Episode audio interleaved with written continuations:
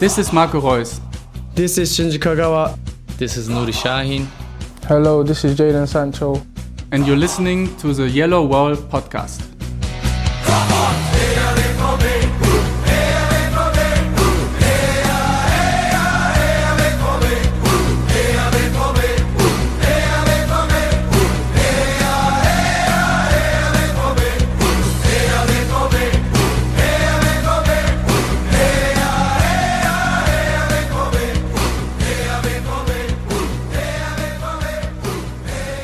Hello and welcome to episode 358 of the Yellow Wall Pod. I'm your host Stefan Buczko and today we will talk about Dortmund's 3-1 win against FC Augsburg, the extra time win against SC Paderborn in the German Cup, and we will preview Saturday's match against SC Freiburg. For all that and more joins me Matthias Zug. Hello Matthias, I'm uh, very grateful that you were absolutely wrong and Lars and I were completely right with our predictions for the Augsburg match. How are you doing? I'm doing all right. The sun is shining, can't complain. And I too am very happy you guys were right and I was wrong, even though it didn't look like that for a while, if I'm perfectly honest. And uh, I'm again, I've I'm not oh I'm not very happy when I'm wrong, but there are moments where I'm very happy when I'm wrong, and this was definitely one of those. So uh, the good news here is that we have another sponsor for this episode. Wir sind komplett schuldenfrei. Wir zahlen keinen einzigen Euro an Zinsen. And this episode is sponsored by Aldo Medina, who uh, wants to know about potential replacements for Jadon Sancho and uh, other wingers we may have in mind that could reinforce Dortmund on that position. And we'll uh, tackle that question a little bit later down the road. Um, if you want to sponsor an episode, uh, you can go to patreon.com slash wolf for more information. In the meantime, Matthias, um, you were on the road to being right because Andre Hahn scored the opening goal between Dortmund and Augsburg 10 minutes into the game. And uh, Dortmund, who at that point put in a lot of effort to go in front first, um, looked a little idiotic, I would even say, because uh, that goal fell, fell rather easily. So, um, why, Matthias, were you looking to be correct 10 ish minutes into that game? Well, it's just kind of, I, I, felt like, you know, we were, we were approaching Groundhog Day. Um, and I felt like I was in that absolutely fantastic Bill Murray movie. And where it's like, oh, you know, Dortmund are huffing and puffing, and it, it looks a lot like the Mainz game, where Dortmund is just the better team and doesn't get the reward for it. In fact, maybe even loses it. Um, that was just, yeah, the, defensively, they were all over the place. The ball fell kindly for Andre Hahn. Um, he did a great job. It was a good finish. I mean, he still had plenty to do. A uh, little surprised, uh, and Moyela said the same thing, why Akanji didn't come out and challenge him in that moment to shut down the shooting lane, uh, which probably, which then tends to rush the shooter. But be that as it may, it happened. And then obviously missing a penalty, and I was like, ah, this Wait, is can, just. Can we can we go back to the goal because yeah. Uh first of all, your your favorite guy right now, Rafael Guerreiro. Why is he running to the goal line to defend that? I don't know. I mean, I saw him. I mean, I was just happy about the fact that he was even in the defensive third. I, I know. so, uh, you know, I'm like, okay, well, now, he's there. Now he's overcompensating after you yeah. ranked him so many times that he's just running as far back as he possibly yes. can. he was behind the goalkeeper, I think, positionally. Yes, on the pitch. Um, but it, I'm not going to blame him for that one. I mean, no, uh, the the I mean, ball yes. should this, this partially the blame Partially, he was out of the position where he yes. should have been. So was Again. Giovanni Reyna. Hello, yes. good morning. You have someone to to mark there, and this I, I was a bit irritated by Owomoyela's analysis. Yes, Akanji should have closed down the shooting lane, but uh, he was sort of the the last. It shouldn't have even gone that far. Yeah, he was sort of the last thing in the chain of errors that preceded it. I mean, uh, uh, we, we we have to talk about Morey and how easily overrun his right side is right now. Uh, positionally, positionally uh, at right back uh, in the defensive department, he's not covering himself in glory. Uh, he's bad. Were, yeah, there, there were similar moments bad. in um, in the uh, Paderborn game, which also not great. And uh, yeah, Gio Reyna um, needs to pay a little bit more attention. And uh, I've talked about this with uh, my good friend Abel Messeros, who pointed out that during the Leipzig game, basically, uh, that uh, there was a lot of uh, micromanagement of Gio Reyna, that uh, like a lot of in-game coaching is sort of spent on on him to sort of advise him and direct him into the position and the behavior he needs to show and not show. So um, yeah, massive uh, room for improvement, I would say. Um, now the sad part is obviously Matthias that it was in fact not Groundhog Day, because if you've seen the movie, uh, the same thing happens over and over again until it doesn't. And that's because the Bill Murray character learns and Dortmund do not distinctly do that. So, um, but the good news is, But they that- did. Yeah, but but but there was some improvement. At least they did up winning this game. So Matthias, um, first of all, uh, should Erling Haaland take the next penalty? I think there was a question about that uh, at today's news conference before the Freiburg match because uh, after Reus missed one, now Haaland missed one. Um, I'm I'm very glad that uh, we wouldn't have another second Real Madrid missing goal scene as uh, Dortmund had in the Champions League many decades ago, where they just uh, the the the goal frame just fell, uh, and Haaland struck that one with lots of energy. Um, but as I said, he clanked the bar. So Matthias, who's who's the next to uh, to to strike penalties? Are we going back to Reus or uh, because Nuri said- oh God, please. uh, because uh, Terzic, I think, said there's a clear protocol for that, Yeah. but uh, I'm not into like the the clear protocol. Apparently, is who, who feels most up for it, uh, which is in my mind not a clear protocol. But uh, please be my guest. I think it has to be, on the whole, it has to be Marco Reus. I mean, Haaland, I think that was his second penalty, and he's made one, missed one. It's not a good percentage. Um, just as soon let Marco Reus do it because Haaland, um, I feel, is always going to try to break the goalkeeper with his shooting, uh, whereas Reus will try to place the ball, which occasionally does help. Um, and the the the game you reference against Real Madrid, I know that one very well, but the you know I'm old, so we already talked about that many times. Um, yeah, it, it was just funny because I remember when Marco Reus missed that penalty and Twitter exploded with, "Why is he taking it? Can we finally get oh, Haaland, Haaland, Haaland, Haaland?" And Haaland steps up and misses. Um, so. I, yeah, I just as soon. I mean, I I don't know. I don't care. I wouldn't do uh, Jadon Sancho because he'll probably I would hesitate too long. no. I don't know. I He's a good penalty taker.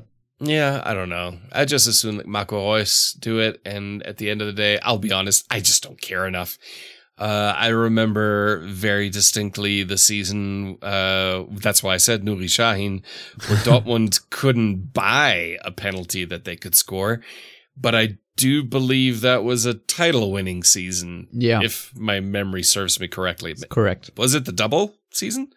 Uh, Um, I think that's the that was the first championship. The first one, yeah. because then So- Nuri Sahin left. Yes. So at the end of the day, I don't care. Um, I I don't care.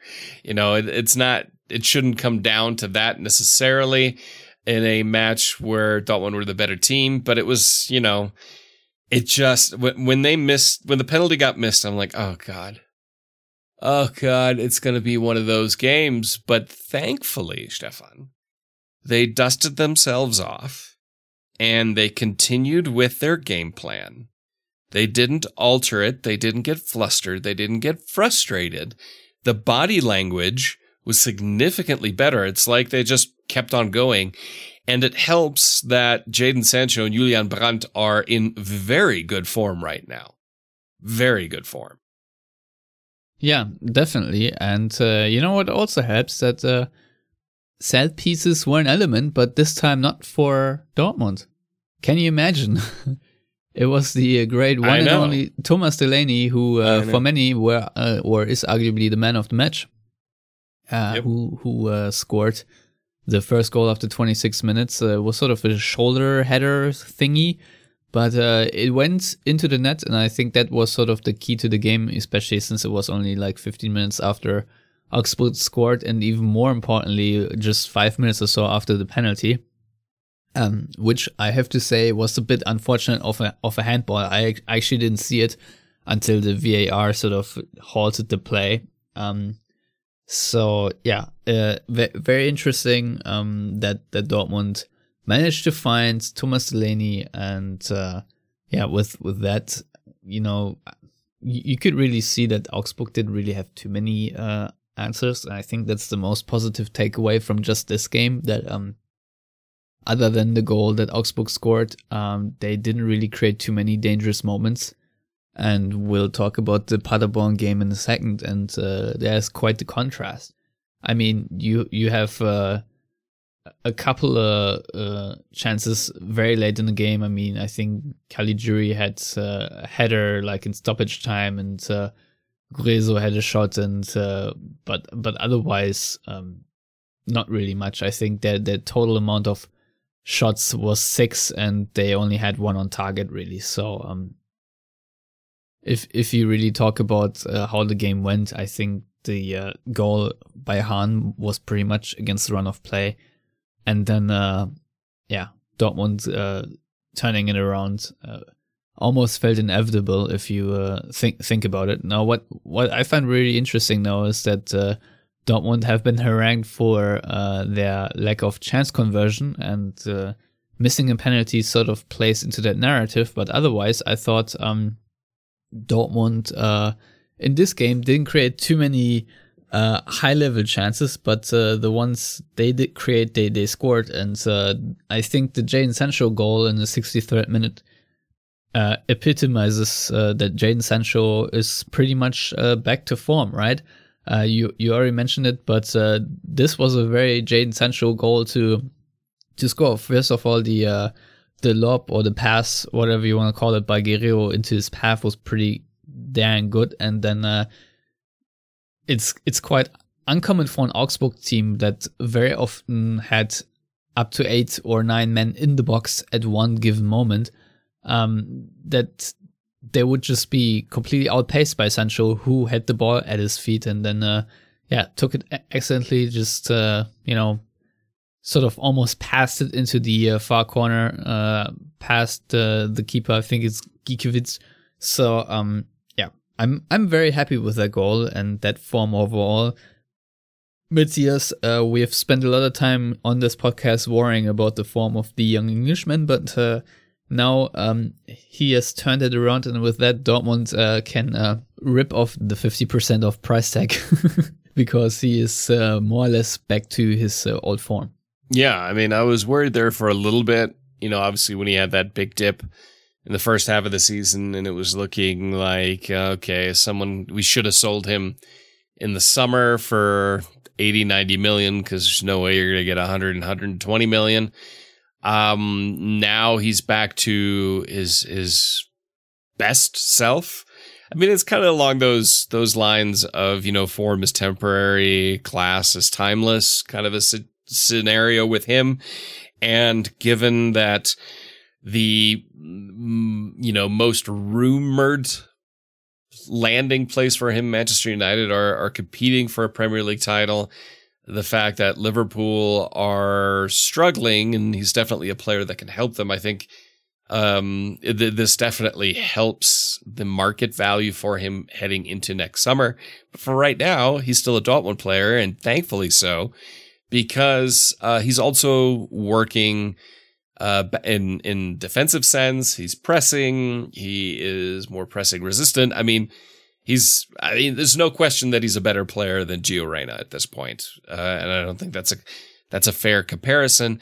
But he's definitely more reliable. I you know, Julian Brandt is more reliable. I'll be honest, Marco Reus is more reliable at this point than Gio Reyna, who who you talked about before, and the fact that he's being micromanaged um, isn't overly surprising for a player his age but it is concerning because obviously Sancho, Reus, Brandt, uh, Hazard, when he comes back, they're not going to micromanage coach him. uh, because they don't have to. Those are complete players in that sense. So it's good that Dortmund do have him now for this season. Uh, in retrospect, double retrospect, good not to sell him, keep him around, sell him for the full price in the summer, and then uh, because he probably will leave. I don't think he's going to Yes. stick around, but I would say he single handedly uh, did not single handed. That's not fair. He did an incredibly good job in this match. He did a good job again. Uh, really, in the last few matches, I mean, he has been the most consistently good player, along with Thomas Delaney, the Danish dynamite that we have in central midfield. Yeah, yeah. Uh, but while we're on a central subject, uh, real quick, do you uh, do you have any names for me, and uh, more spe- more importantly for Aldo Medina, who has asked for uh, some good transfer hints of uh, players that Dortmund could sign uh, for the wing to replace Sancho in in the summer? And I know it's a tough question, especially during a pandemic where um, I personally. Uh, have even less motivation to watch football than I already have. So uh, I'm I'm not really out there quote unquote scouting. So Matthias, uh, since you have nothing else going on in your life, do you do you Yeah, have any right. any Just obvious? Hmm? Yeah, yeah, but do you have any obvious names? Because obviously Um, Dortmund have been linked with Depay and uh, whatnot. Yes. Uh, I would not want Memphis Depay. I'll be perfectly honest. I think his uh, work ethic and attitude is a big, big, big question mark for me. Um, I had the name on the tip of my tongue and then it left me. Um, he, he tore Dortmund apart just recently for Bayer Leverkusen. So And- Diaby. Diaby. Uh, thank you. That if if I would have to pick someone based on recent performances and watching them, even for a side that is struggling for form now, like Leverkusen, I think he would be a fantastic player to bring in, who's a more complete player, who's ready to jump in. Because yes, Dortmund have a decent amount of wingers. Let's be honest; they have players that can play in those positions. I think actually, uh, Moukoko could do a pretty decent job in there if you wanted him on the pitch at the same time as Haaland, given his pace, dribbling, pressing, etc. So, um, but Thorgan Hazard, you know, he's had some injury issues. Reus is not getting younger, as we know. Gio Reyna is just flat out not there yet. I'm sorry, U.S. soccer fan. I'm going to get so much hate again for that because whenever I doubt Gio Reyna, it's, I, you know, people attack me and think I don't know what I'm talking about, but I do. And it's a fact. You know, Gio Reyna is not a complete player at his age. Go, you know, shocking. And that's why when I said, you know, his future needs to be thought about, that when I said that, I didn't mean that he needs to leave. It's just Dortmund has to really analyze can he be the player they want him to be? Because at this point, he's not. Um, but that's okay for his age. Um, now, Diaby is the one that really jumps to mind. He understands the Bundesliga. He at least uh, can, uh, you know, I don't know if he speaks German or not. I don't know him well enough, but he's in Germany. He understands the pace of the game. He understands the nature of the game. He understands pressing because he is playing for Peter Bosz at Leverkusen. So for me, he could be a pretty good one that also won't break the bank. He won't be cheap. Um, but we're not looking at someone that's probably going to cost 50, 60 million. So that, that would be one that I would be quite happy to see, uh, especially because other wing, wing oriented players that could play there that could also play up top, like a, a Plea or a, a Thuram. I just don't see them going to Dortmund unless a certain manager goes to Dortmund. So, um, that barring that, uh, I would be all in for Diaby personally. Well, I, I, I think I think uh, there's also uh, a shot to or a case to make for Dortmund just tr- trusting in the uh, work of their chief scout Sven Mislintat and take a look at Nicolas Gonzalez or Silas uh, Wamangituka from uh, VfB Stuttgart, who especially in the former, uh, especially Wamangituka right now, I think he's just tearing up the Bundesliga and he's a he's a right winger, even though he's playing a bit more centrally right now. But it's pretty similar to what Jadon Sancho is, a different player.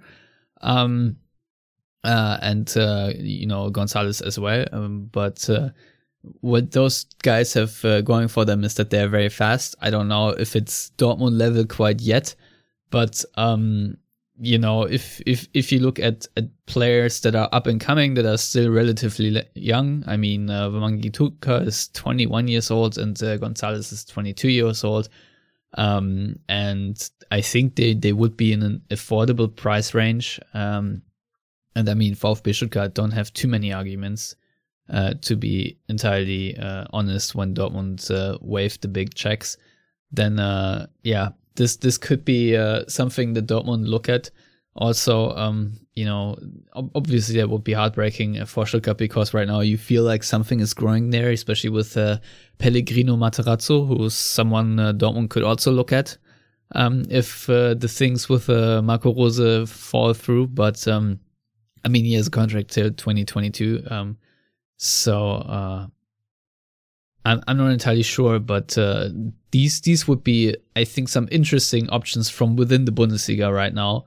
Um, but I'm not entirely sure what uh, Michael Zorc has planned, whether he goes for a big name, whether he tries to nurture yet another talent. And um, I mean, you just talked about Gio Reyna, and I think you're absolutely right in the sense that he is uh, very inconsistent right now, but he has also shown in the past that uh, he uh, he can have really, uh, you know, he has a really high ceiling, and Dortmund can obviously trust on him to take another step, and it would be a bit like uh, when Pulisic left, that you then throw Sancho in the mix, or or rather when uh, Dembele left, uh, and so on and so forth. So um, I don't I don't know, but uh, I think we will discuss that subject a little bit a little bit more in depth in the future because Dortmund really do need to be very busy on the transfer market, and I think we will have a lot of uh, discussions about future Dortmund, especially uh, since present Dortmund. Uh, you know, it's it's interesting to talk about Dortmund, but uh, not as interesting as it should be since uh, the title race is pretty much already over, and you have the cup season going on, and obviously there's the Champions League tie against Sevilla, but in the current form uh, how Dortmund are presenting themselves, I'm not entirely confident that they will prevail in, in that matchup.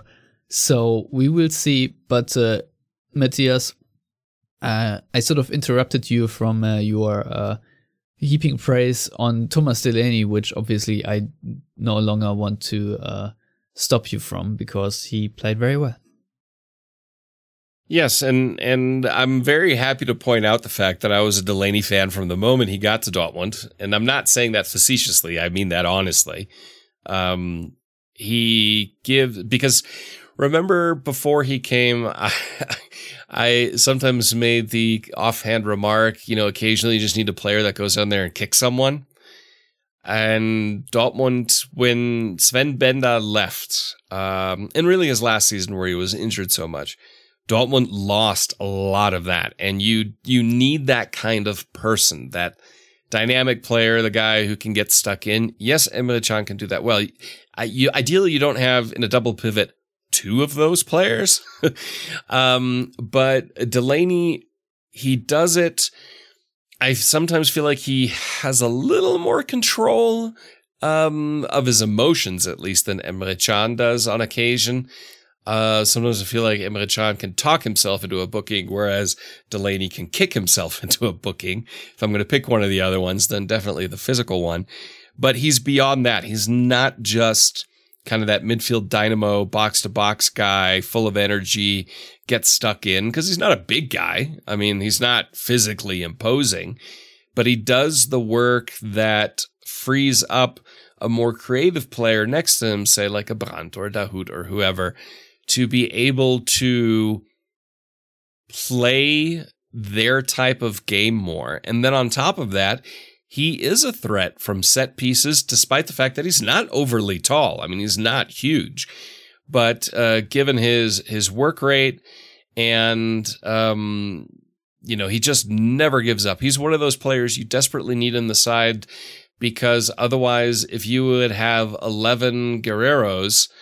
um, I'm sorry to say this, you would be losing more because he just gets down on himself. And Delaney, that just never enters his mind.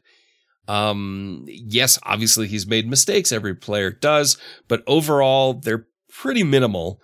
Um, and he's also one of those guys. That's why I love seeing him or Can play because if a fullback decides to not do their job or a central defender decides I'm going to try to pick off a pass but runs completely out of position, a Delaney or a Can somehow still pop up and make a deciding tackle that saves Dortmund's bacon. Ideally, you don't have that happen, but you know we can't we can't have everything, Stefan. No, So, the, especially um, this season, I feel like the, the yes. fullback slash uh, wingback situation is quite problematic. Problematic. I mean, it's it's that's why I said Dortmund need to replace both fullback positions. Yeah. I didn't say get rid of Guerreiro, uh, but I did say replace both fullback positions. No, no, definitely you don't have to get rid of Guerreiro, but maybe uh, see if there's a, warranty tag on Nico Schulz. Maybe um, I saw today that uh, Inter are in a bit of financial trouble. Maybe uh, we can get some Hakimi guy on the cheap.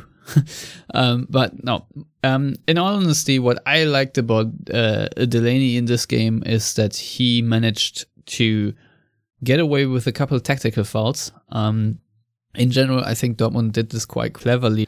Augsburg got the ball, but then uh, some somehow miraculously there was a sniper and they just fell down uh, before they crossed the halfway line, and uh, that sort of helped Dortmund to disrupt Augsburg's game, which was pretty much. Uh, yeah, just uh, trying to hit Dortmund on transition, and Dortmund disallowed that. And uh, Edin said it uh, again today before Freiburg because they are a big uh, threat on set pieces that you sort of commit the fouls far, far away from your own penalty area. And against Augsburg, at least, Dortmund did this pretty well. So um, I'm very happy with that. And uh, another thing I wanted to say after we gave Terzic, I think justifiably a lot of uh, crap for his uh, sometimes uh, brain dead substitutions. Uh, this time bringing on Bellingham for Brandt in the 75th minute, albeit maybe 10 minutes too late in my view. Um, it was a good substitution.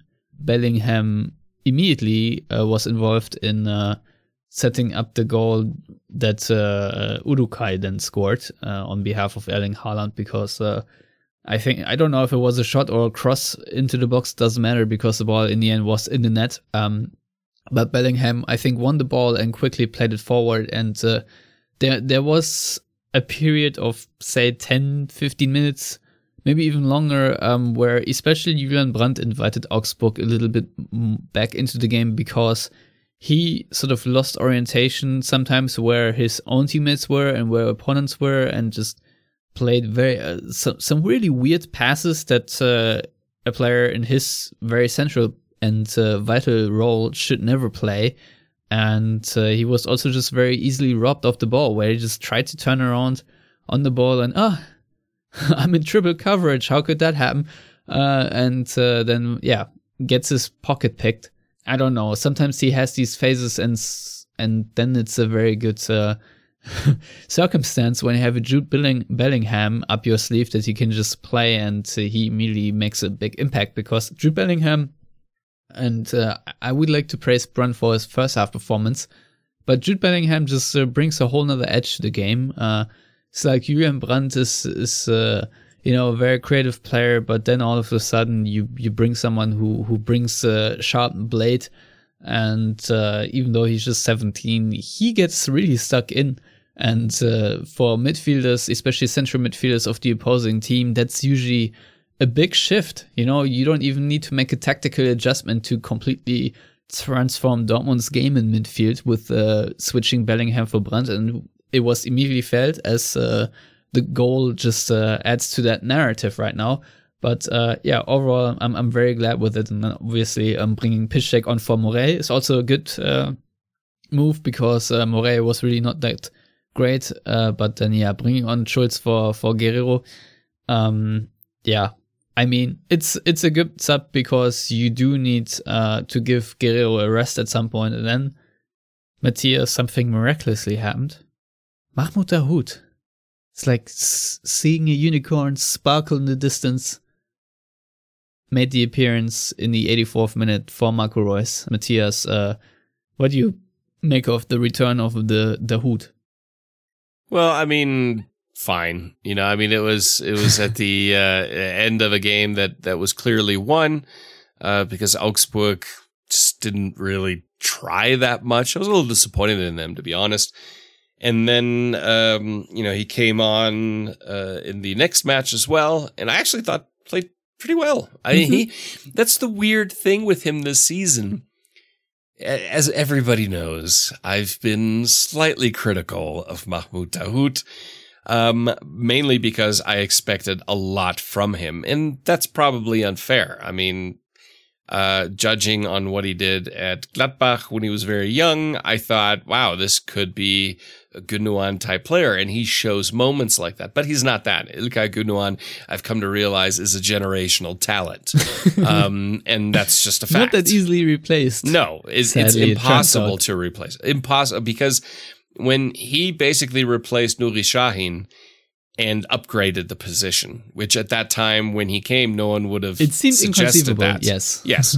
um, he is probably one of the maybe even the best player for Germany right now. Um, so that you know put a lot of pressure on Dahoud. He didn't perform well when he did play, but this season I thought overall he's played very well.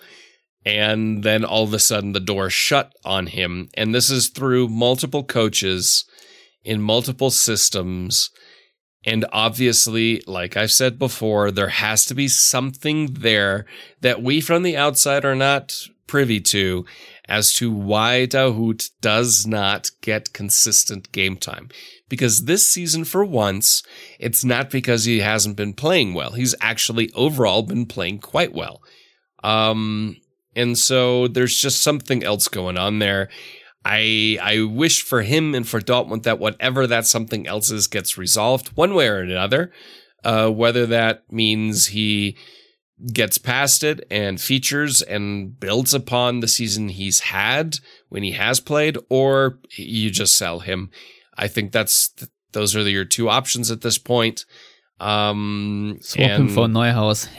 yeah, yeah. I mean, you know, why not? Um, but it, it's great to see that he's back. It's good to see that he actually put in a good performance again, and hopefully they can build upon it because fixture congestion's only getting worse now. So Dortmund definitely need him to play. Yeah, and I mean, there are not too many midfielders that can play that killer ball that Mahmoud, that Mahmoud Dahoud plays. Um, even Julian Brandt sometimes struggles with that, and uh, I think sometimes Brandt, especially when he plays in a central position, he still hesitates too long. Um, it's very unnerving because you know these these are basically the, the the moment where you can play the through ball between the the uh, fullback and the center back channel or something like that. Um, these are sort of just uh, snapshot moments, and if you think like a millisecond or take another touch too long, then the the chance is often gone. You know, needs to be timed to perfection. And what I like about Dahoud is that he often does not uh, hesitate. But uh, I I just remembered almost like an imaginary highlight reel of Mahmoud Dahoud doing exactly that. So I retract exactly everything I just said. But uh, at least in the Paderborn game, I thought he, he played well. He played a lot of uh, progressive passes when he played. And uh, that is obviously positive because Dortmund, I think, especially with Witsel being out, uh, need to rotate on that position and especially without um, a loss of quality. So having him in good form helps, especially uh, next to Bellingham, who I think has uh, overcome his valley of form. And Delaney right now is uh, playing pretty much at the top of his game. But the problem is obviously uh, with the physicality, and you just likened him to Sven Bender, is that uh, an injury is always around the corner. Uh, same with Emre Can. So um, it's it's good to have him uh, in in the squad. So I'm always happy if he gets a bit more game time. And uh, Terzic, I think today revealed also that had the game gone a bit differently, aka Dortmund made scored the third goal um, against Paderborn, then uh, we probably would have seen uh, or Moukoko or Tigges or someone else. But uh, yeah, that was not to be. So Matthias, um, a very interesting game, obviously. Uh, after 15 minutes, uh, Dortmund had scored in the form of Emre Can, absolutely lashing the net with uh, a firebolt from, I think, six or seven yards out um, after another set piece. So I think we can mark this down as a set piece goal. And then uh, Erling Haaland set up Jadon Sancho beautifully. Uh, and Sancho, yeah, just uh, slotted away. Um, which Haaland, I think, a couple moments later could not do. So um, we've already talked about Sancho being back to form. I think that uh, confirms it yet another time. Now, um, what happened after the 20 minutes and everyone kicking back, relaxing, and uh, thinking, ah, this is going to be a nice uh, drubbing of a mediocre second Bundesliga side Paderborn in a in a home game, and you would think that the I think seven to one or something would probably repeat itself or something similar. So, uh, what happened there, Matthias?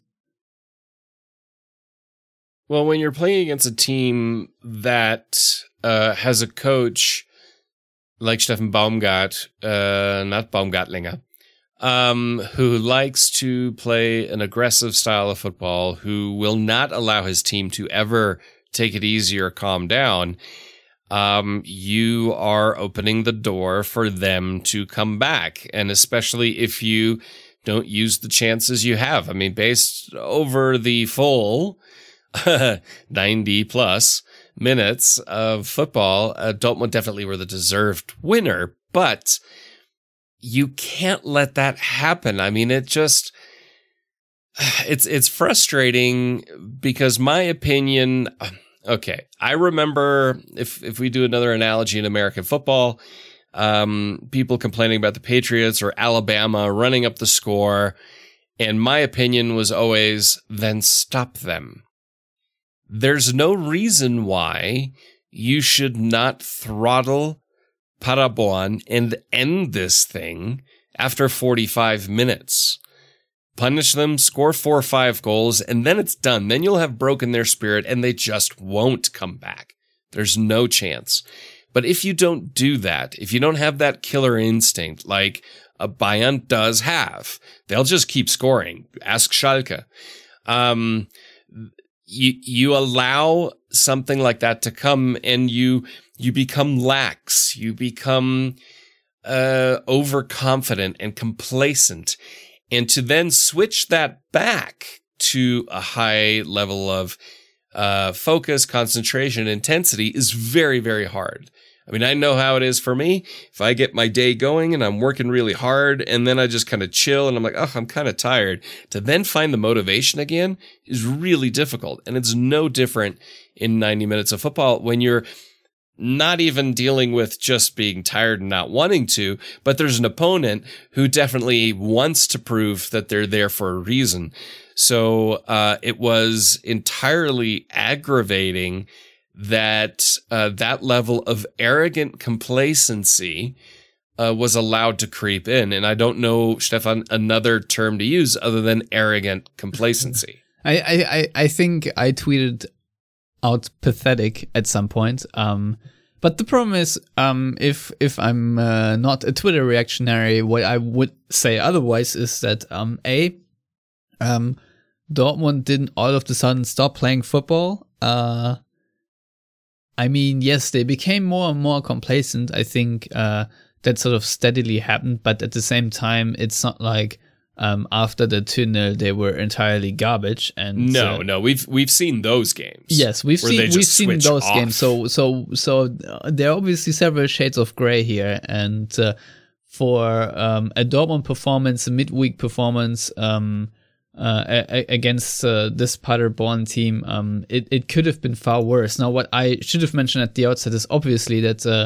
Terzic did make four changes. We had uh, Piszczek, Schulz, Can, and Bellingham uh, replace Hummels, Guerreiro, Reyna, and Reus. And then with that, we had a switch to a back three uh, because Hummels was out with uh, knee problems and uh, Akanji and uh, Piszczek then formed the uh, back three, and we had Schulz and Morey acting as full fullbacks. So um, this is this is probably a formation or a setup you probably only can play against Paderborn because I do not have much confidence in Nico Schulz, and this game sadly uh, underlined it. And uh, in the 45 minutes he did play, uh, also did uh, did very little to uh,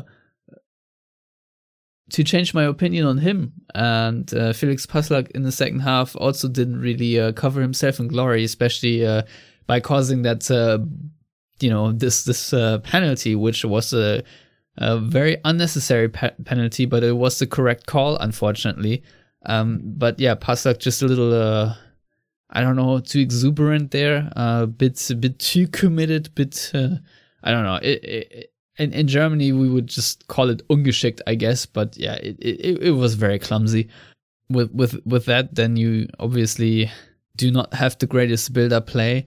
But uh, Dortmund did create uh, several counter-attacking opportunities, as one expect, because Paderborn were very aggressive and uh, I was hoping for Dortmund to kill the game off even sooner. I mean, the the 2 0 already was a counter attack, um, but the the one thing that is almost unnerving is that Dortmund just couldn't finish off all the other counter attacks they had, and the problem is that um, these are very hard to train because how many routines can you do of of counter attacks where you are in full sprint and finish something off? Um, it's something. Uh, that's uh, obviously down to timing and sometimes you do better and sometimes you do worse and in this game unfortunately dortmund uh, didn't do so well um, and also at the same time i want to say kudos to paderborn because uh, there were moments in the first half especially uh, where they pressed dortmund so high that uh, all that dortmund did do uh, is pass it back to Hitz, and he would just launch it forward and then obviously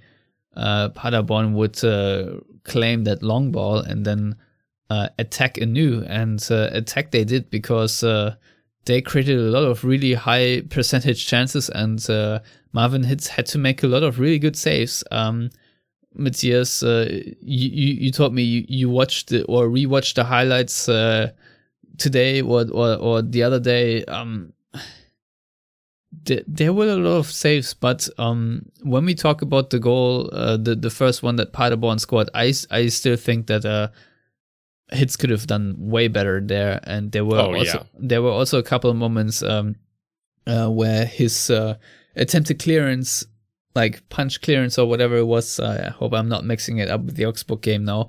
Um, but um, I think for people trying to argue that uh, he's a better alternative to Roman Bürki right now. I see the points that are being made, but I'm also not entirely convinced uh, looking at what what Marvin Hitz has to offer right now. Um, Absolutely not. I'm sorry. I, I, I find that entire discussion stupid. Uh, if I'm perfectly honest, is Roman Bürki an elite goalkeeper? No, obviously not. He is an extreme form of confidence keeper. When his confidence is high, he's one of the best in the Bundesliga. You know, I mean, he's had a few seasons where his confidence was high and he was absolutely fantastic. You know, one of the top three keepers in the Bundesliga, unquestionably. Uh, obviously, the season of the two Peters, uh, he was not. But then again, nobody was. This season, he is not. Then again, nobody was uh, or is. And I think that's the pattern right there. Um, you have someone say in Manuel Neuer, Manuel Neuer is going to, he plays well for Germany, even though the rest of Germany is shit. Okay. That's the big difference there. Um, Marvin Hitz is a very good Bundesliga backup keeper. Arguably the best one. Arguably the best one. Um, you know, maybe Sven Ulreich was giving him a run for his money before he went uh, to Hamburg. But uh, yeah, I mean, if Hitz is out, uh, sorry, if Bürki is out, Hitz comes in, it's not as dramatic a drop in quality as we've had in the past. I mean, hell, I remember the days of Stefan Klos and Teddy De Beer. I mean, if Stefan Klos didn't play, it was like, oh boy. Uh, and Teddy De Beer is an absolute club legend, but he was not a great keeper. Um, Marvin Hitz is not as good as Roman Bürki. That discussion is completely asinine, in my opinion. Um, you know, Bürki. Uh, no, Yann Sommer is the best Swiss keeper, and then it's Bürki, and Marvin Hitz isn't even in the discussion, nor should he be. Um, you you talk about Felix Passlack, who I always call the Energizer Bunny because he always goes, goes, goes, goes, goes, and that's how he plays. And then he makes clumsy mistakes like that. Marvin Hitz is kind of the same way. He he's not he's not very graceful in goal. Um, he does the job. He does it well. Is he Dortmund's starting keeper? Please stop. I mean, just stop with that already. Do I believe Dortmund need to upgrade the keeper position? Yes. Do I believe Roman Bürki is having, uh, for him, bad season? Yes. Do I think Roman Bürki gets way too micro criticized? Yes. More so than a lot of other keepers. Um, but the whole Hitz starting above Bürki, I'm sorry. I, in my opinion, that's, that, that would be a bad mistake. And that's not where the blame of issues with Dortmund lie personally. I mean, you, almost said it. I mean, he gets micro analyzed, but, uh, maybe it sounds silly to say, but I think the goalkeeper position is absolutely a legacy position in Dortmund in the sense that, um, we had Stefan Klos there, we had uh, Eike Immel there, we had uh, Jens Lehmann, Roman Weidenfeller. You know, I mean, four amazing keepers, legendary keepers. But it even goes beyond that. Like you said, Dortmund's legacy, we can't even forget two of the most legendary keepers, Hans Tilkowski and Heinz Kwiatkowski. I mean, one was a World Cup champion in 1954. The other one was the German Germany keeper in the 1960s. So, like you said, I mean, you want to talk about a legacy position and a club that is known for having top goalkeepers.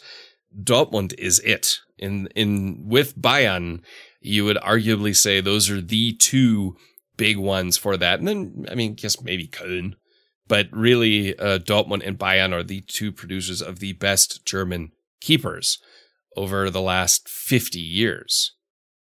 Yeah, and Schalke, of course. You, yeah, but they never keep them, so they don't count. Yeah, it's kind of kind of weird if you don't keep your keepers. Um, but that's a, that's a subject for another podcast, Matthias. Um, but yeah, I mean, it's it's a real problem for for Roman Bürki. But if you look at the statistics, um, this season, you know, his save percentage isn't great. He has yet to save a single Bundesliga penalty. Um, and obviously his decision making in and around the the box, especially when he needs to to leave his goal, um, they're not great. Um, I, I feel like it's it's very often that uh, opposing goalkeepers are off the line much quicker than Roman Bürki, and for the same uh, aspect, Marvin Hitz. I don't know if that comes down to the uh, goalkeeper um, coaching style that Dortmund have. If uh, there's a reluctance just uh, by by the tactic or whether they just, they just misjudge certain situations.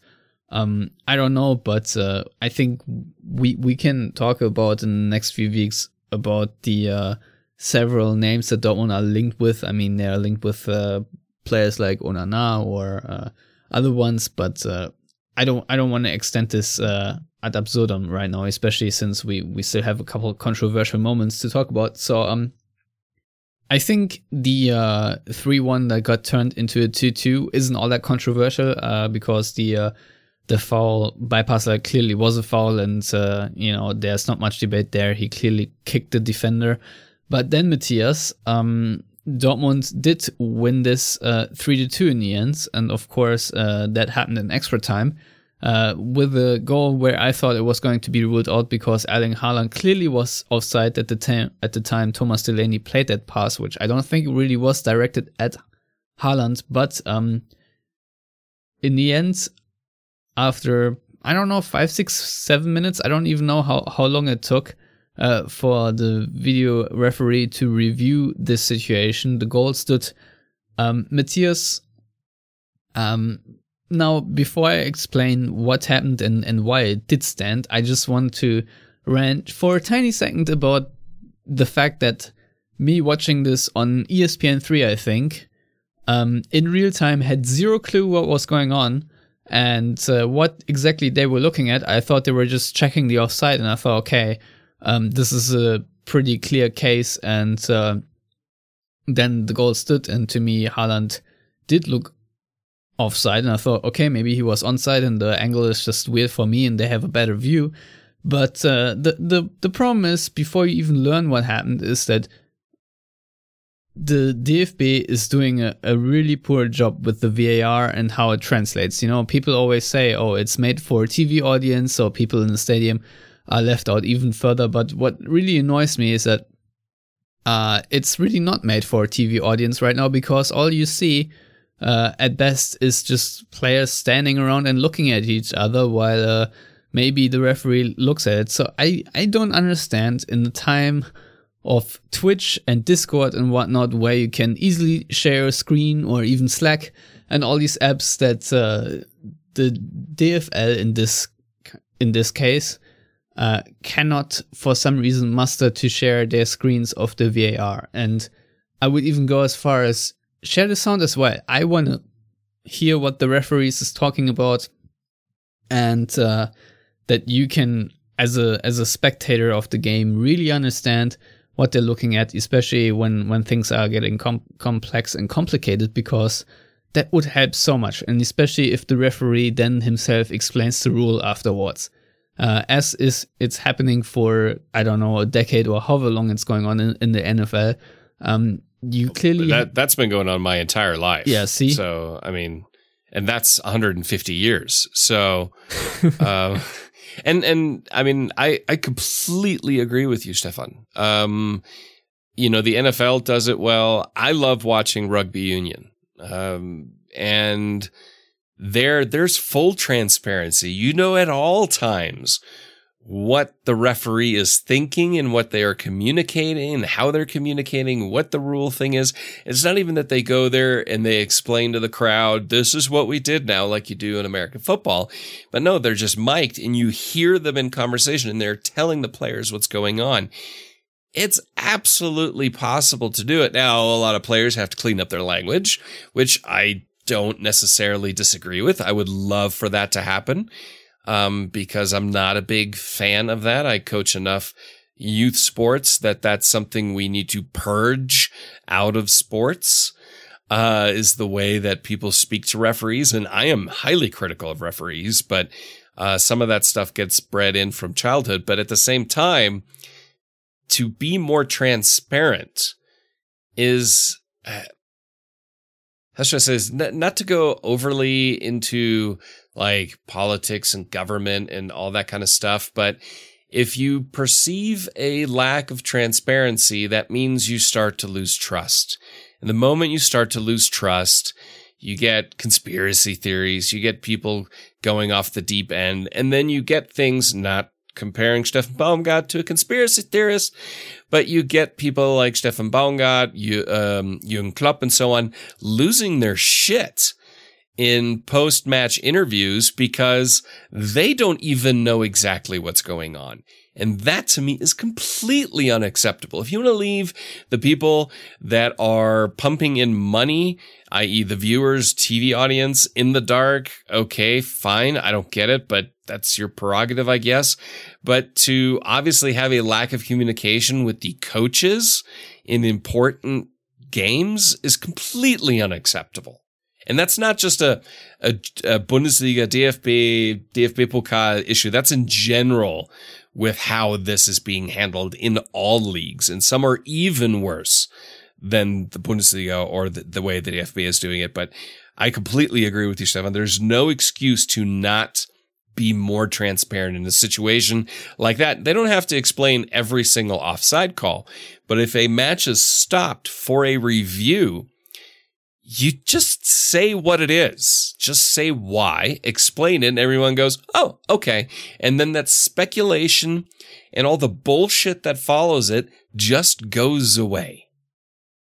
I mean, so the thing is, um, the the offside rule. Uh, I don't know if, if I want to call it complex, but I mean the the rule that was applied here and why this goal stood, even though Haaland was clearly offside, is that uh, Svante Ingelsson basically dove for the ball uh, with his outstretched foot. He sort of tipped it, but uh, I mean, I can't really see it on the screen in the in the replay um, whether there was actual contact or not. But uh, according to the referee, he did touch the ball, and the referee was pretty sure um, that he did because he said apparently that he, uh, you know, it, it made a sound. That's then uh, ruled as a deliberate play, and with that deliberate play, um, that means Haaland is no longer offside, which, uh, in my view, in this situation, is a bit of BS. I, I still think that this goal should have not stood.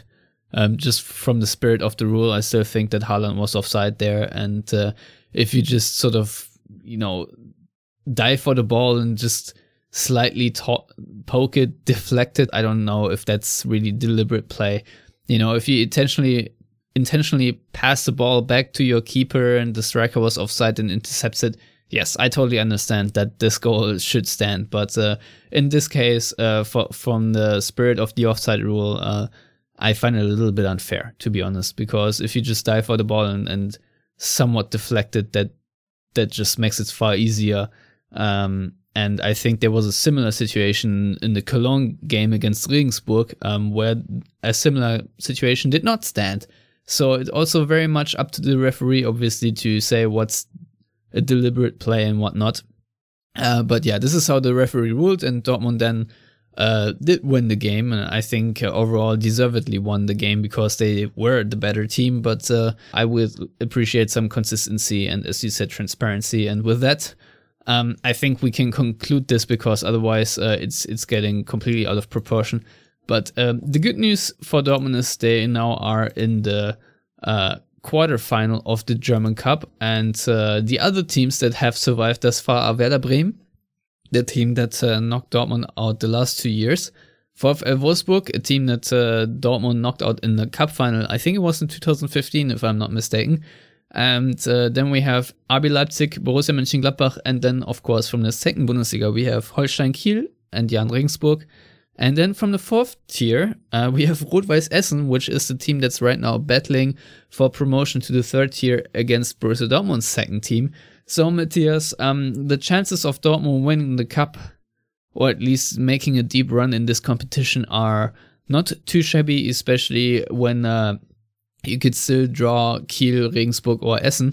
Now, um, that all being said, um, you know, we've bitched and moaned about Dortmund uh, not killing this game off after 90 minutes or within 90 minutes, rather. Um, if you look at Bayer Leverkusen, it could have gone worse, right? Going out in the cup against a fourth tier side like Essen, uh, even though they're doing pretty well for themselves, pretty more embarrassing, isn't that right? Oh, without a doubt. You know, I mean, Bayern lost Kiel, um, Regensburg, of course, beating Köln. Uh, I forget. I mean, Fürth got close. Um, you know, lower tier side Schalke got close against Wolfsburg. So I mean, it, you know, lower tier sides can, can sometimes get a little unlucky and sometimes a little lucky in the Pokal. I don't at this stage in the cup. I'm struggling to remember as that the, this many non-Bundesliga sides in it. I'm probably wrong. Someone will let me know, but it's it just seems a lot, and it's not overly surprising that even the teams, for the most part, um, that did advance past lower league sides uh, didn't do so easily. Uh, it was harder. Um, Essen, I hope Dortmund don't play Essen because the only reason why is because that's a match I would love for a stadium full of fans to experience because that's obviously one of those old school matchups, Essen against Dortmund, and that deserves to have fans in the stadium, um, which obviously will just not happen this season, maybe not even this calendar year. I don't know. Uh, but I doubt for this season. Um, so that, that would be that. And, and they're running away with the Regionalliga West, but it's still, it's the fourth tier for crying out loud. And right after that match, like Rudi Völler and all the leadership at Leverkusen, like, no, no, Bosz isn't getting fired. Bosz isn't getting fired. And I was listening to Rasenfunk and they said that since, um, I don't know if it was since the winter break or in a similar period of time, ever since Leverkusen lost to Bayern, they have gotten as many points as Hertha. So That's how bad of a run of form. Unfortunately, you know, they only got four points. Unfortunately, three of them were against Dortmund. Yeah, so I just was, was, was going to say that. that's like the That most annoying awesome. thing about it is that Yeah. after they beat Dortmund, I think they, they went straight back to losing or so. Didn't they lose against Wolfsburg? Um, they they certainly Yes. did draw against Leipzig in the meantime. So Yeah. um, So I mean, but still, everyone is kind of struggling against lower league sides. And I don't know if it's fixture congestion. I don't know what it is. well, either way, Bayern going out against Yes. Holstein Kiel is pretty remarkable, considering they're pretty much the best team in the world or one of the Yes, best teams, and then absolutely. to to lose in in the in the way they did against Kiel. I mean, I think wasn't it on in the end it was on penalties, but I I do want to say that Kiel uh des- deserved to get the equalizer and um you know that's that's just uh, pretty cool. And I mean that Leverkusen bow out to uh Rot-Weiß Essen in in in extra time. And uh, that was also deservedly so. Is is also quite amazing because as you said it's a it's a fourth tier side. So um yeah that's pretty cool. Uh now obviously i look at the time we've already recorded and uh, i realize we do not have forever to talk about the freiburg, freiburg match uh though matthias that is always a very interesting matchup because every time um we're sitting here talking about how good freiburg are and i think right now they are in a spectacular form even though i think they they did lose uh, the last game against wolfsburg a 3-0 loss. But otherwise um they they beat stuttgart recently. They had a draw against info freiburg then they lost against bayern but they select köln. They they uh, beat hoffenheim um, and Hertha and Schalke and Bielefeld and whatnot. So um, I think for a team of, of their caliber being ninth in the Bundesliga with seven wins, six draws, and six losses, um, it's it's a pretty amazing season because the uh, first goal of Freiburg that they usually proclaim is do not under any circumstances get relegated, and even then, you know, that's almost gets softened by them saying they want to be like in the top 20 or so in in Germany which includes the the first two spots of the second division. So they always calculate with the um, relegation but uh, this season they're doing fairly well. Um, their best goal scorers are Vincenzo Grifo and of course Nils Petersen with uh, both seven. And obviously uh, Roland Sallai has five. But the good news for Dortmund is the Hungarian is out, and obviously uh, that's uh, a big blow for them. Uh, and otherwise, uh, yeah, it's obviously a team as always. The Freiburg cliche goes, which really is a team. Uh, they have really formed a good team spirit. Everyone is fighting for everyone, and if you watch their football, which this season is actually very attractive, I must say, because often they do have success points wise, but uh, it's not that uh, easy on the eyes. But this season, I do enjoy watching Freiburg. Matthias, um, is this the time where uh, Christian Streich finally breaks his Dortmund spell? Because thus far, uh, the Black and Yellows pretty much have been his boogie team. Well, I mean, it's kind of one of those matches where Christian Streich maybe goes in and goes, "Oh my God, this is it. This is we're going to do it now. We're we're going to beat Dortmund, and it's not going to be lucky. We're going to be the better side. We're going to do it. Yes, we're going I to mean, be if Volk, I- we're, I- we're going to a- channel our to inner Terzic, they've scored 12 set pieces goals, which does not bode well for Dortmund. no, no, that's that's not good. Um, I've heard rumors, Stefan, that that's a weakness for Dortmund, Mhm. but I may be wrong there. I may be wrong there. So, I mean, obviously, this is going to be a very difficult match for both sides. I mean, this is there are two teams here. Um, I don't think this is a trap game for Dortmund or for Freiburg. I think they're very aware of each other. And I expect this actually to be a really good one, a very intense back and forth battle. Um, that uh, I could see Dortmund, I could see them win, lose, or draw. Yeah, no shit. but um, but in all honesty, it's kind of going to be. I feel like it could be one of those open ones. That being said, if Dortmund get an early goal or two, I think Freiburg just fall apart like they have in the past. I yeah, think like that's Dortmund they're did "Ah, to crap." Paderborn. Ha! Ha ha. Yeah, but I don't I would I would be shocked if they allow that to happen against Freiburg. Um, but part of it is also Freiburg won't sit back. They won't there they there will be space because when Freiburg have played against Dortmund and sat back, they didn't do well in previous seasons. I I remember them like pressing high for like five or ten minutes, and then them sitting pretty deep, and it seemed like they were uncomfortable with it, and Dortmund took them apart. So there will be space there for Dortmund to exploit and utilize their strengths. Again, I hate to harp on it. One of my big concerns are the Dortmund fullbacks. That is clearly the weak point of Dortmund right now. And uh, Christian Streich is a good tactician. He's a very good coach. He's a smart guy. And I would expect him to attack that, play aggressive against Dortmund, disrupt any type of build up play early on, and try to force turnovers in Dortmund's half. And that has proven to be a successful recipe against Dortmund this season.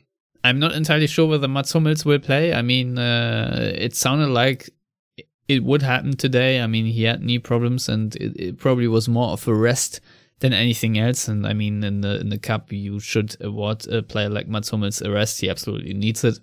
I'm also glad that Guerreiro, even though I think he played the extra time against uh, Paderborn, got a bit of a rest as well. And then, uh, yeah, in midfield, uh, I I expect Delaney to play again, uh, and maybe Bellingham alongside him. I don't know what uh, uh, is drawing up, and obviously you absolutely must play uh, Jadon Sancho right now. Um, I don't know if we'll see, we'll see Julian Brandt back uh, in for Gio Reyna because Reyna right now is not in the best form. Um, and may- maybe we'll even see a switch to a 4-3-3 or something like that due to it. So Brandt can play maybe a bit more centrally. And then you have like a front three of uh, Haaland, Reus, and Sancho, something like that. I don't know. Um, there are several options. Maybe Dortmund will also stick with the back three, especially if Hummels is out. Maybe uh, um, then then we'll have that. So um, yeah, there are certainly a lot of aspects, but my, my biggest headache really is Dortmund's build-up play in, in this uh, game and the positions where they are uh, prone to losing the ball, which hurts them. Um, and I think Paderborn have shown it quite well, and teams before Augsburg, because Augsburg didn't really uh, press Dortmund as aggressively as uh, they arguably should have, but uh, Freiburg can absolutely do that and they can stress opponents. You should uh, keep an eye on Santamaria because he, as their number, uh, I don't know if he plays him more of a six or an eight, but uh, he's more advanced. He, he's more advanced. He'll even slot more into the striker position at times. He's just that good. Yeah, but he's he's sort of their star player right now. Um, yeah. I think he is uh, the record signing. I think he cost like 15 million or something, and for Freiburg, that's uh, a dimension they have not breached beforehand. And uh, I think he was injured at the beginning, but now he is uh, performing well for Freiburg and he's slotting in well. So keep an eye on him. But the problem is that Freiburg are also very smart, and uh, Dortmund, when they play their pressing, which is you know situ- situational, of course, uh, they know how to play around it. So yeah, I'm I'm not really confident that Dortmund can go to Freiburg uh, with their form that they show right now in Freiburg's form. Um, that this is going to end well for Dortmund. So after I predicted the three-one win for Dortmund, I'm uh, predicting a two-all draw this time because um, I think that Freiburg are absolutely susceptible to the way Dortmund attack, but I also think that Freiburg have what it takes to score at least one or two goals against Dortmund because Dortmund right now are making foolish errors, and if they play well, they still screw up, and if they don't play well, well, then uh, they are always bound to concede. It's not the old uh, good teams win on bad days sort of saying for Dortmund right now, because if they play mediocre, they usually get instantly punished for it.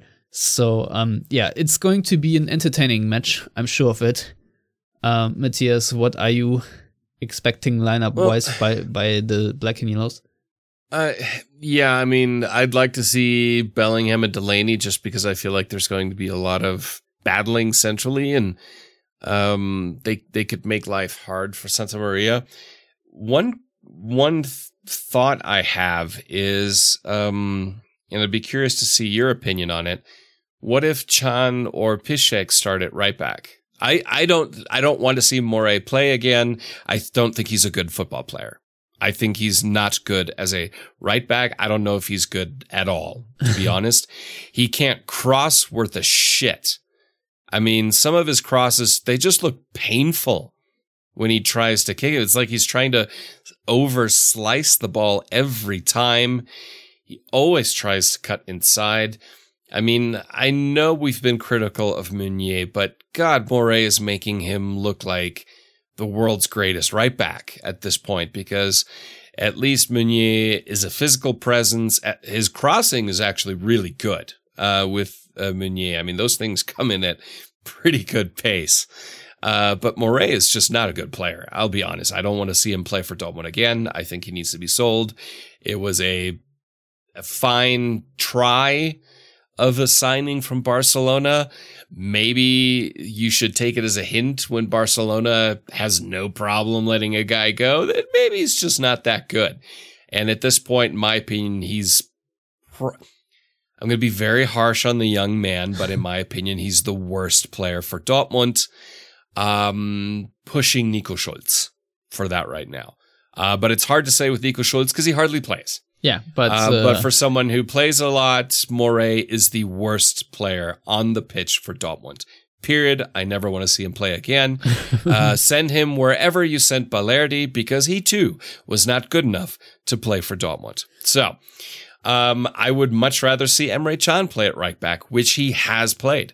I would rather see a fellow 150 year old man in Lukas Piszczek play at right back at this point because at least you know positionally he's going to be intelligent. Yes, he can get be- beaten for pace, but then just ask him to not push up quite so high and you have it taken care of. And instead you create your width on the right side with a bit more of a wing play with underlaps from central positions. It's not rocket science, but just don't play Morey. You play Morey and yeah, I would have a field day, a field day with Morey and Guerreiro. Guerreiro, at least he was rested. Uh, hopefully, positionally, he'll be a little bit more intelligent in this match and try a little harder than he has in previous matches. But, um, and given that, uh, Freiburg have strength on the wings, my fear that I had going into Augsburg is even higher against Freiburg with the one difference. Uh, I didn't think Dortmund would score three, definitely. It wouldn't score against Augsburg. Um, I thought they would be better defensively. I know Freiburg won't be that great defensively, so I'm gonna go with a Dortmund win. I'm gonna I'm gonna say three two, and it's gonna be in- extraordinarily nervy. you know, my favorite part about this is that you just pulled a Stefan. that you just said, I'm super interested what you think, and then continues on two minute rant. Not even a question mark. well, it just, but still, the question is, I mean, would you consider playing yes. Emre Can or yes. Lukas Piszczek there instead of anybody else you can throw on there, not called Thomas Meunier? And even when Thomas Meunier play, at least you could think about it. Well, you see, I mean, I've I, I've plenty of times said that fullback is a big freaking headache uh, this season. And uh, Mateu Morey, I think I have to agree with you, even though it's almost kind of heartbreaking because he's shown a lot of upside and potential and all these things he like to throw around. But uh, uh, maybe you were a bit too harsh. Maybe he needs a bit more time. I mean, he didn't have too many games and he had long injury spells. Then loan him out. And for a 20 year old, ship him out.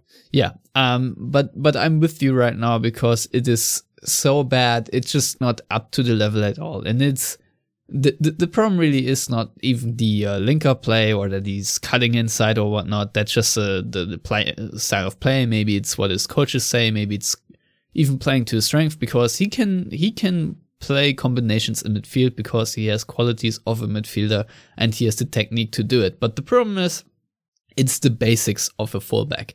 And I understand it's one of the most complex positions in football because you have to sort of uh, function as a center back at times, and then you have to fun- function like a winger and everything in between, and it's it's highly complex. But the problem is positionally, he just does not read the game, and he leaves the space open that he is tasked to cover.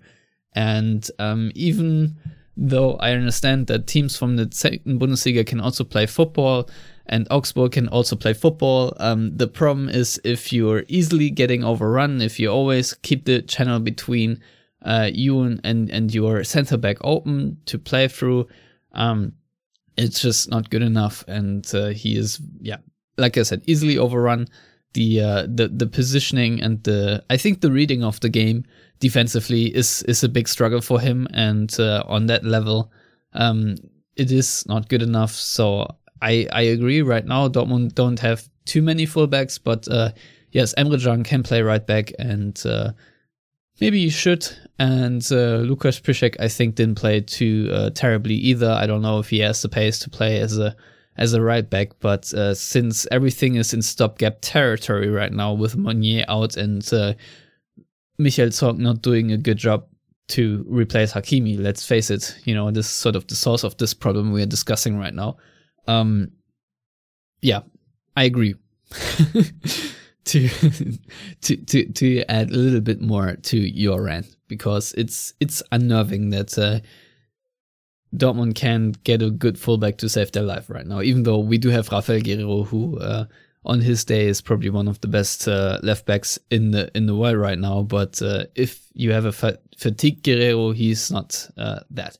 So yeah, um, Matthias, I think that's a good shout. Um, otherwise, um, it's it's going to be a very nervy game, and I hope I don't have to root for this game to end like I was uh, rooting for the uh, Paderborn game to end more than I was rooting for the game to start. Um, that would help uh, that Dortmund at least make it fun along the way. Um, and the other problem is obviously um, it's really close and tight at the top of the table, and Dortmund absolutely need those three points. And uh, in that context, uh, having to play extra 30 minutes uh, certainly didn't help. Um, so yeah, I think uh, a three-two prediction is a realistic one. I think we will see a a couple of goals. So um, yeah. Anyway, time to knock it on the head. I don't want to repeat myself and uh, run in circles. So Matthias, uh, without any further ado, how can people follow you on the Twitter? Uh, you can find me on Twitter under at Matthiasuk. Very well. You can find me at Stefan Buczko. You can find all of us at Yellow Wall Pod on Twitter and Facebook. If you want to subscribe to this podcast, do that via iTunes, Stitcher, SoundCloud, YouTube, Spotify, etc. If you want to contribute financially, then please go to patreon.com slash the yellow wall and at yellowwall.net you can find our written content and everything else we will discuss after the Freiburg match. Until then, uh, I hope everyone stays safe. As always, thank you for listening. Goodbye.